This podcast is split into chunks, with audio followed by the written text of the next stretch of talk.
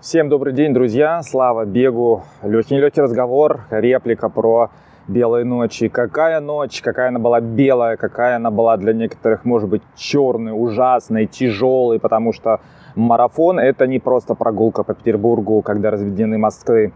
Именно про это хочется сегодня поговорить. Да, не видели всего лишь день. Я в таком режиме не помню, когда записывал последний раз э, свои выпуски. Ну, может быть, только на чемпионате мира во время чемпионата мира по легкой атлетике. Кстати, в этом году собираюсь сделать нечто похожее, тоже вести дневники. Поэтому подписывайтесь э, в группе ВКонтакте. Если вы смотрите это видео не подписаны на YouTube, а, тоже подпишитесь, ставьте лайки. А если вы хотите, чтобы э, я работал практически в таком режиме, можете мне помочь э, финансово, чтобы у меня было, в общем, время это все записывать, а не только также заниматься работой. Все ссылки в описании, там ВК Донаты, счет в Тинькоффе, все очень просто и понятно. А сегодня мы поговорим про белые ночи, что это было, какая это была ночь. Это было, по мне, это был прекрасный вечер. Конечно, потому что я следил в основном за лидерами, а, но я надеюсь, что те, кто бежали, тоже смогли насладиться и городом, и атмосферой, и, в общем, отличной погодой. И для марафона она была точно прекрасной.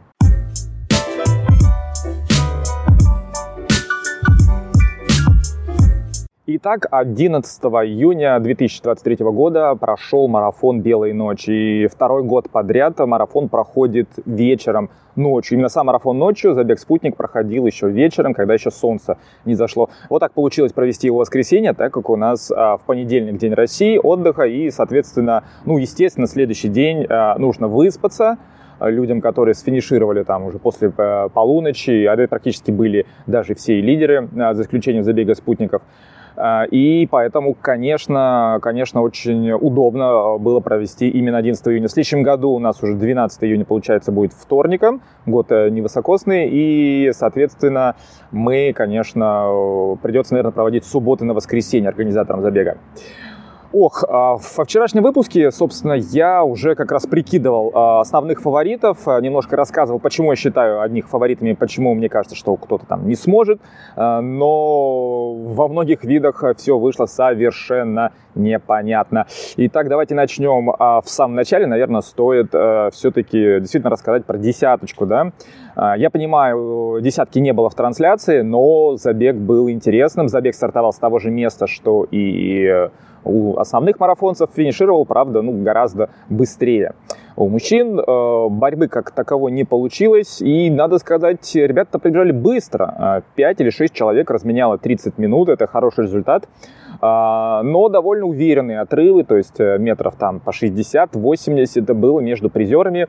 Константин Плохотников, э, как и ожидалось, разорвал финишную ленту и стал победителем. А, вторым за ним был Андрей Стрижаков. И дальше тоже с небольшим а, в общем, таким а, гапом сфинишировал Николай Чавкин. Все ожидаемое. Андрей Стрижаков становится грозой пьедесталов, тумбочек, спутников у бегового сообщества. Посмотрим, как у него получится бежать пятерки и десятки, когда, в общем, это будет основным забегом. Тот же ночной забег, может быть, красочный забег. А, очень интересно посмотреть, когда ребята будут э, не только бежать еще и полумарафон, и марафон, или там писмейкерами работать, но и выйдут на сами на дистанции пятерки и десятки и сойдутся а, с ним, а, в общем, в прямой борьбе. Поживем, увидим. У женщин, у женщин э, победу все-таки одержала Анна Викулова. Э, мне вот э, написали, что именно так надо произносить фамилию Анны. Э, раньше она была Анна Белокобыльской, потом вышла замуж и вот поменял фамилию не на Викулову, а на Викулову. А, будем иметь в виду. Спасибо за обратную связь, друзья. А, второй стала Екатерина Ивонина, собственно, как я и предполагал, что борьба будет а, между вот этими двумя соперницами, основными соперницами. У Аллы Сидорова не очень получилось, я ее упоминал, но вот Анна Тропина, тоже девушка с именем на букву А, стала третьей, и, в принципе, разрывы тоже не такие большие. А, но, в принципе, вроде бы все было, как говорится, не ноздря в ноздрю, и каких-то таких огромных э, трагедий, огромных, э, не знаю, каких-то захватывающих э, просто финишных разборок именно среди э, призеров мы не, и призеры, конечно, мы не увидели. Ну а про марафон. Про марафон можно говорить много. У женщин а, был, можно сказать, все-таки такой классический марафон, э, но о нем, конечно, хочется поговорить чуть позже. Мужчины это все-таки самое то. Большинство организаторов, а, вот и хост, то есть человек, который вел с места старта и с места финиша а, Сас Шельгрен, с которым даже пару раз созвонились во время марафона, потому что их везли на лодке, мосты все-таки развели, да, после старта а, мосты развели, и пришлось многим организаторам после того, как они дали старт, э, ехать на финиш не на машине, а вот именно добираться, так сказать, паромом или на лодочке. Все эти тоже были прямые включения, было прям классно. Я как будто тоже ощутился а, в Питере в момент разведения мостов. А, так вот, он говорил, что это самый конкурентный состав у мужчин. Я подразумевал, вот э, среди большинства марафонов, что тут самые сильные ребята. Ну, ребята сильные. Возможно, сейчас среди них э, действительно самый сильнейший есть марафонец наш – Э, но я не соглашусь, что не могла быть более сильная пачка. Например, тоже Ильдар Меньшин, мне кажется, при беге на 2.13 спокойно мог бы вмешаться и даже выиграть. И другой вопрос, забег складывался так, что, возможно, Ильдар бы и не пошел бы, вот, ну, вот как бы не смог себя хорошо проявить. И я не знаю, мне кажется, Ильдар даже сейчас способен там бежать, может быть, 2.12, но э, побежал бы он, не уверен, потому что, что вот и касательно Эльдара, он сейчас, в принципе, чувствует, что на последней тысяче он самый лучший финишер из всех, и э, вряд ли бы он стал там, э, почувствовав силу, убегать там за 6-7 километров до финиша, чтобы привести там минуту-другую э, там второму призеру. Э, Иван Кузнецов, да-да-да, хочу извиниться, в выпуске про чемпионат России я его несколько раз назвал Андреем, и даже он в комментариях на YouTube написал, я тебя запомнил, привет, э, передавай Андрею э, Кузнецову от Ивана. Ну, в общем, прошу большого э, извинения. Э, Андрей Кузнецов, да, есть такой теннисист, а может быть, поэтому у меня в голове крутилось имя Андрей. А, мне кажется, он тоже бы а, сильно бы, ну, точно на уровне Андрея Леймана или там Алексея Трошкина мог бы держаться. Но ну, после царско-сельского марафона чемпионата России они решили не бежать. Искандер Едгаров, как мы знаем, в Португалии, непонятно, как бы, хочет ли он дальше бегать именно марафоны. Если так подумать, из э, оставшихся марафонцев, а кто бы еще бы, да, сейчас мог? Ну, наверное, победитель э, прошлого года, э, Руслан Хорошилов, мог бы хорошо ушилить, в общем, этот забег. Ну и Естественно, я, я, ясен пень, а, Владимир Никитин, если бы вышел, наверное, было бы очень интересно. И, судя по этому забегу, было бы вдвойне интересно, потому что он мог бы пробежать довольно быстро, а, но он пока не торопится на марафон, хотя высказывается, что, а кто его знает, вернее, он приблизительно знает, но не будет пока еще точно рассказывать, как говорится, чтобы не называться груздем и не полезать в этот марафон, э, может быть, осенью уже и выйдет. А пока он бегал э, Мибрал Бартия с Наминским, о котором я как раз упоминал в прошлом выпуске, и как раз упоминал Владимира Никитина с точки зрения его перспектив на самой короткой из дистанций, на которой он специализируется. Итак, а, основные фавориты были, как я говорил, Степан Кисов, Алексей Рюнков. Скрытыми фаворитами были Андрей Лейман и э, Дмитрий Неделин. Ну и такими, еще такими э, котами в мешке были, э, наверное, Алексей Трошкин, да и все, наверное, вот из тех, за, за кем прям очень хотелось следить. Давайте я все-таки расскажу, понимаю, что два с половиной часа, если вы не видели марафон, я очень сожалею, вы пропустили такую, в общем, такой спектакль, но, конечно, зная результаты, уже пересматривать эти два с половиной часа не так интересно, потому что вы в какой-то момент э, вот это вот ожидание, да, там, что происходит, а вы знаете концовку, и это не так интересно. В общем, а, побежали пятерку первые где-то там на 16 минут, 15.56, если не, э, не путаю. А, такая скорость, ну, вот найти же там 2.13, 2.14, бежали с пейсмейками, все было хорошо, и также вроде бы все хорошо должно было быть к десятке. Тут Дмитрий Неделин, о котором я рассказывал в прошлом выпуске, который очень хорошо готов сейчас где-то на дистанции, наверное, десятка, может быть, полумарафон, предпринял попытку побега. Как мне кажется, на будущее Э, попытка была правильной, но неправильный был темп. Э, он взвинтил темп практически сразу до 3 минут на километр, э, вот где-то с 9 по 10 километр, и самое главное, не остановился дальше, он побежал так и до 15 километра из 3 минут, и его средний темп там уходил к 3.03, к 3.04. А, Степа Киселев, э, в принципе, понимал, что где-то Дмитрий Неделин может что-то такое вытворить. Работы он делал очень сильные. Да, не такие объемные, как делают многие кенийские профики, бегущие там на 2.06, на 2.08, а, но по скорости ничем ему не уступающие абсолютно. И Степа за ним дернулся. Через полтора-два километра он понял, что это не мой темп, э, приостановился. Его тут же практически догнал Андрей Лейман. И э, на этом работа пейсмейкера на 10 километре завершилась, потому что и Степан убежал, и Андрей пошел, а пейсмейкер-то вел на чуть меньше результат. И, э, собственно, как говорится, что я обещал, то и выполняю, а все ребята стали сбегать, потому что надо уже перемещаться внутри лидирующей группы. Алексей Ренков тоже э, потом где-то к 15 километру догнал уже ребят.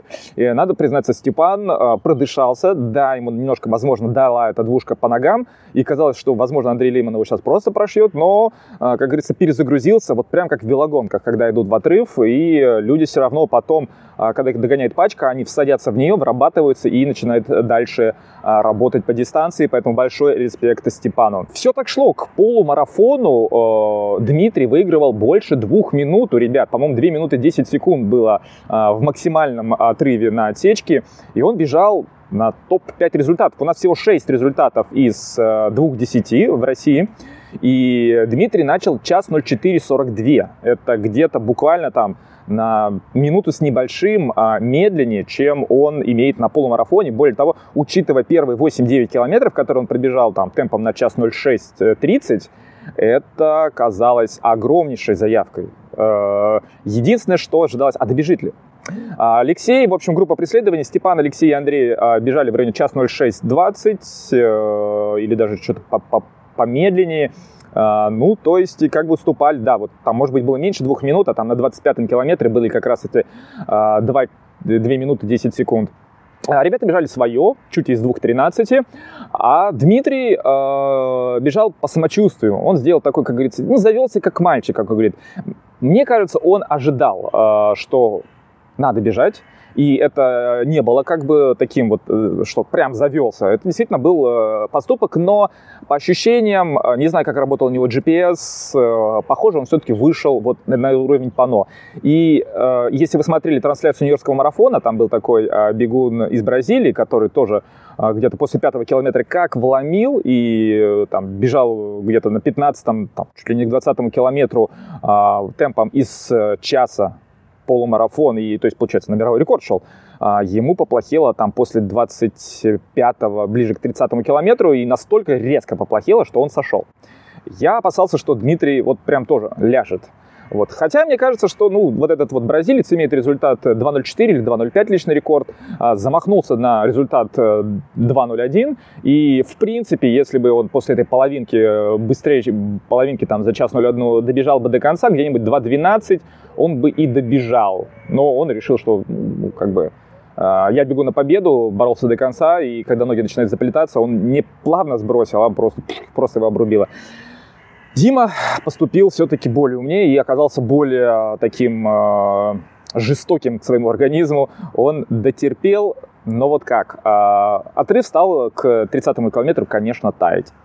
И организм не обманешь. Да, ты можешь бежать, ты можешь чувствовать себя хорошо, но вот это хорошее ощущение от того, когда ты полностью не на пано еще, а еще под ним бежишь, оно может продлиться, ну, час, ну, час 10. А марафон-то надо бежать, даже если ты замахнулся на 2.10 больше, да, на 50 минут, и там организм не обманешь, он последние 50 минут начнет страдать. Хотя на 30-й минуте, что ты бежишь э, приблизительно на 2.13, что ты бежишь приблизительно на 2.10, ощущения внутри есть небольшие отличия, но не такие явные. И вот тут вот, конечно, не сказалось опыта. То есть план на игру был очень грамотный. Но вот если бы он побежал где-нибудь на час 06, я думаю, конечно бы ребята за ним цеплялись, но возможно, возможно, он бы дотерпел до 35-го километра, когда уже ребята там потеряли его там в полутора минутах, и да, с падением скорости на финише мог бы сфинишировать ну, точно в троечке, или и точно где-нибудь там за 2.13 как раз мог бы, возможно, и добежать. Не срослось, слишком быстро начал. Э, к 35 километру 5 секунд, а, самое что интересное, за это время Алексей э, со Степаном просеяли Андрея Леймана. Сначала Алексей чуть-чуть убежал от Степана, э, как раз перед встречей с Дмитрием Неделиным, со спиной Дмитрия Неделина, который, правда, э, даже не успел поздороваться, потому что так быстро и Алексей, и Степан прошили эм, Дмитрия. В общем, и где-то к 36-му километру Степан опять догоняет Алексея. А, к ним на спину садится Александр Легков, который бежал в эстафетной команде, и он а, цеплялся за любого из э, э, лидеров, э, чтобы не отставать, чтобы поддерживать в общем, темп в рамках эстафеты. Сильную команду собирает Александр. Вообще он, похоже, хорошо знает, кому что позвонить. И вот они бежали и на полумарафоне с Дмитрием Сафроновым, и в прошлом на московском марафоне.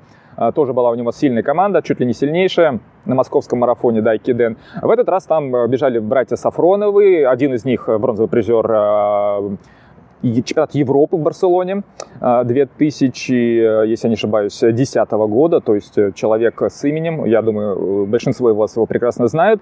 Его брат Лиза Погода бежала, и, кстати, как раз, кого я упоминал сегодня, Ильдар Меньшин тоже пробежал свой этап очень зачетно, и как раз вот, э, несмотря на то, что эстафета стартовала чуть позже, э, чем э, как бы элита марафонская, Ильдар смог и, в общем, с командой догнать лидеров марафона, несмотря на то, что за них бежала Лиза, который, конечно, темпом все же даже один этап не может соперничать с сильнейшими мужчинами-марафонцами. И где-то с 35-го километра началось. Алексей пытается убежать, Степан пытается убежать, Алексей пытается убежать, Степан пытается убежать. А за ними пытается просто их не отпустить Александр Легков. А, ладно, давайте вынесем его за скобки, потому что, ну, все-таки э, это э, были э, другие старты. Александр бежал, в общем, как бы за команду и понимал, что, э, наверное, даже было бы некрасиво, а может быть и он и не мог, убежать от ребят и порвать ленточку буквально там с 10 в 10 метрах от победителя. А, все-таки, все-таки на 40 километре они все еще рядом-рядом Степан Алексей. И начинается, камера там перехватывает иногда э, борьбу женщин, и мы видим, Алексей вбегает, э, в общем, уже вот к медному всаднику с отрывом метров 20 в 30, то есть это уже 6-7 секунд, это уже не э, там порыв, вот как они друг друга пытались чуть-чуть проверить на последних э, 7 километрах, это был как бы такой нокаут.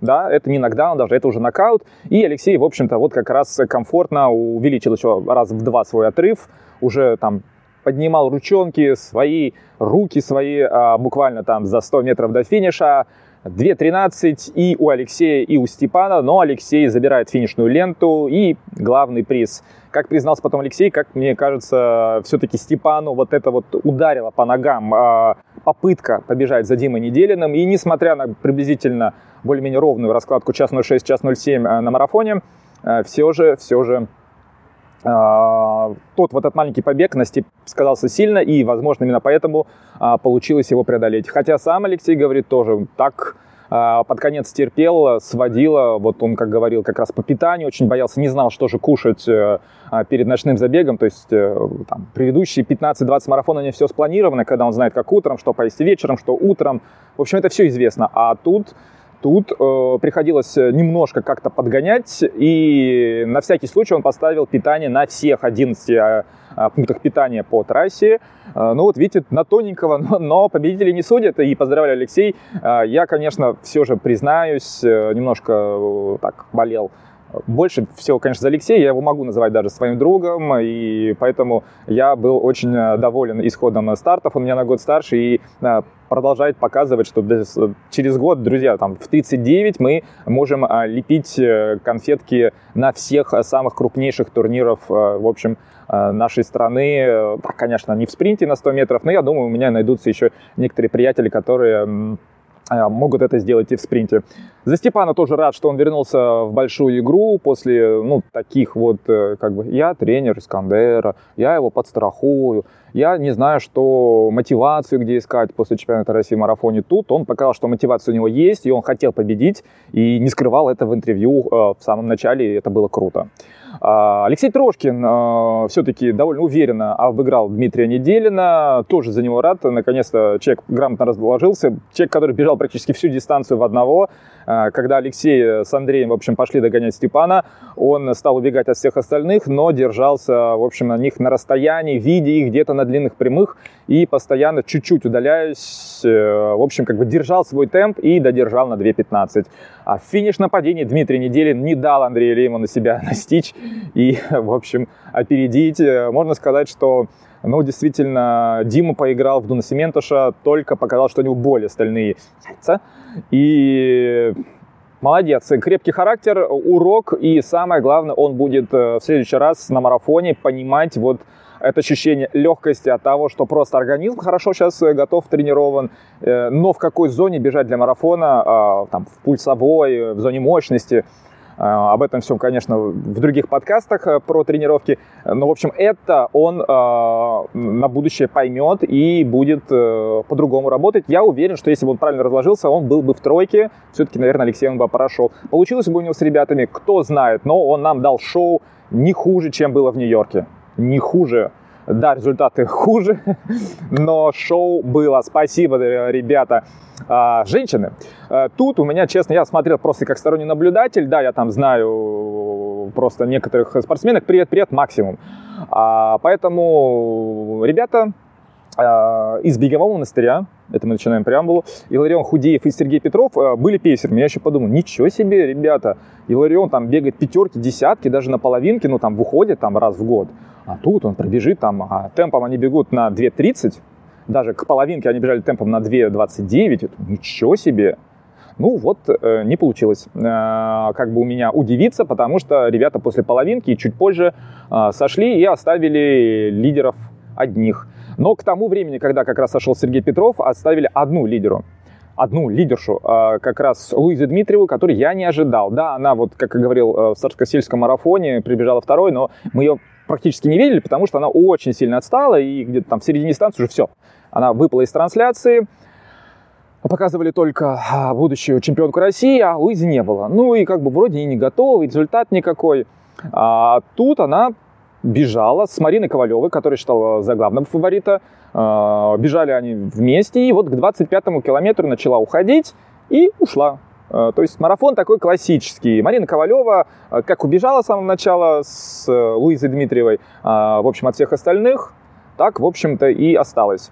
А во второй, как бы, можно сказать, эшелоне или во второй группе, которая тоже состояла лишь из двух девочек, бежала а, Дина Александрова и Екатерина Тунгускова.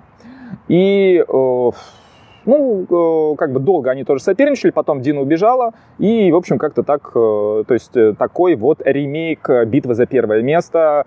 Дина тренируется у Степана, и вот вышли у них там типа новые мерчи, да, Степан теперь а, тоже пошел по пути кросса Кости, делают свои там худи, с Волчья стайли, как-то так у них называется команда. Правда, команда называется как бы так полное имя бренд на, именно на английском. Э, такие новенькие у них э, футболочки специальные беговые. Э, мне кажется, что пора, пора, пора не просто вот это делать а практически одинаковый худи, да, это выглядит красиво, но а, все-таки дизайн, дизайн нужно добавлять, э, грива им в помощь или другие э, специалисты, потому что а, просто красивая футболочка, практически одноцветная, с красивым логотипом, ну, мне кажется, это не то, что в 23-х годах мы ждем. Вот посмотрите, все фирмы Nike, Adidas и прочие своим топовым атлетам все-таки делают не однотонные футболки, а э, каким-то образом пытаются разнообразить, и это, возможно, тоже не хватает каких-то таких красивых, ярких а, майк, футболок, там, не знаю, просто комбинезонов а, нашей э, легкой атлетики, даже любительской. Кстати, любительские клубы часто очень интересно делают, иногда прям а, выколи мне глаз, но это запоминающийся, да, есть такие там и триатлонные клубы, и беговые клубы в России, если мы говорим. А, в общем, что могу сказать? Трансляция, друзья, блин, а, ну, э, это было классно. Спасибо, спасибо вам, организаторам. Я как сам побывал в Питере, а, очень много видов, там, не знаю, даже, по-моему, дроны немножко нет, дронов не было, все-таки в Питере запрещено, там хотя бы ловил GPS, в отличие от Москвы. А, было красиво, вот эти включения. Да, с улиц э, города было не так много, потому что вот организаторы, говорю, там на одной стороне Невы был старт, потом на другой, и не пустили в город, некоторые лишь а, показывали, как люди расходятся с Дворцовой после финиша 10 километров, пока шла борьба у марафонцев. Трансляция, да, завершилась э, раньше, чем, конечно, прибыл последний. В этом году, э, если я не ошибаюсь, на час раньше был старт, чем в прошлом. И зато очень красивые фото, вот как раз финишных разборок, когда ребята уже убежали, Алексей Ренков, Степан Киселев бежали под таким заходящим солнцем. Это было красиво. Это было красиво. Красивый город, летний Питер. А, блин, классно. Еще бы вот было какое-то душевное спокойствие внутри, когда мы смотрим этот праздник. Но это уже, как говорится, каждый решает сам, что у него на душе. А, друзья, еще раз благодарю за трансляцию. Все было красиво. Есть что улучшать, так же, как и на московском полумарафоне. Я говорю вот по этим отсечкам, когда формируются группки, кто кого преследует. А, можно иногда, там, не знаю, там, э, ну, не знаю, там, группами сопровождения попытаться как-то сделать, как это в реальном времени. А, вот на Тур де Франсе, да, понятно, что сейчас, э, ну, например, в GPS-то работал, и можно было у некоторых э, вот этих вот группок, где велосипедисты сопровождали там первую, вторую, третью группу, преследовали, держать GPS и приблизительно пересчитывать в реальном времени, чтобы мы видели, как сокращается или уменьшается отрыв. Вот это, это было бы большим плюсом. Это единственное, что я могу пожелать трансляции. В остальном, ну, просто класс. Спасибо, спасибо, спасибо за трансляцию, спасибо. И, друзья, если вы не посмотрели этот марафон, очень жаль. Я надеюсь, э, вы посмотрите, там, не знаю, московский марафон или в следующем году э, «Белые ночи», либо будете там. Если вы там, то я, конечно, вам, наоборот, больше завидую, э, чем э, вы мне, который смотрел это все с экрана своего ноутбука.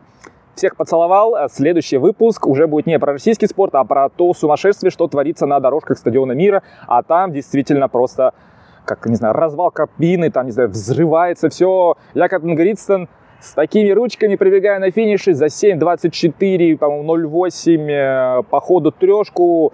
4 секунды рекорд Колмана просто под корень как вот то дерево на заднем плане, что-то будет, он бежит скоро-скоро, бежит в Осло а, по-моему, в Осло он бежит 1500, э, хотя в Осло обычно миля. Не знаю, посмотрим. А, мировые рекорды Кипьегон это вообще и американцы ждут спринт, спринт, спринт, накаляется, накаляется борьба. Э, в общем, друзья, оставайтесь на моем канале, и мы поговорим про это, потому что скоро чемпионат мира. Это будет интересно, кто как подойдет, и увидели ли мы там мировые рекорды. Всем пока, слава бегу, белые ночи было классно.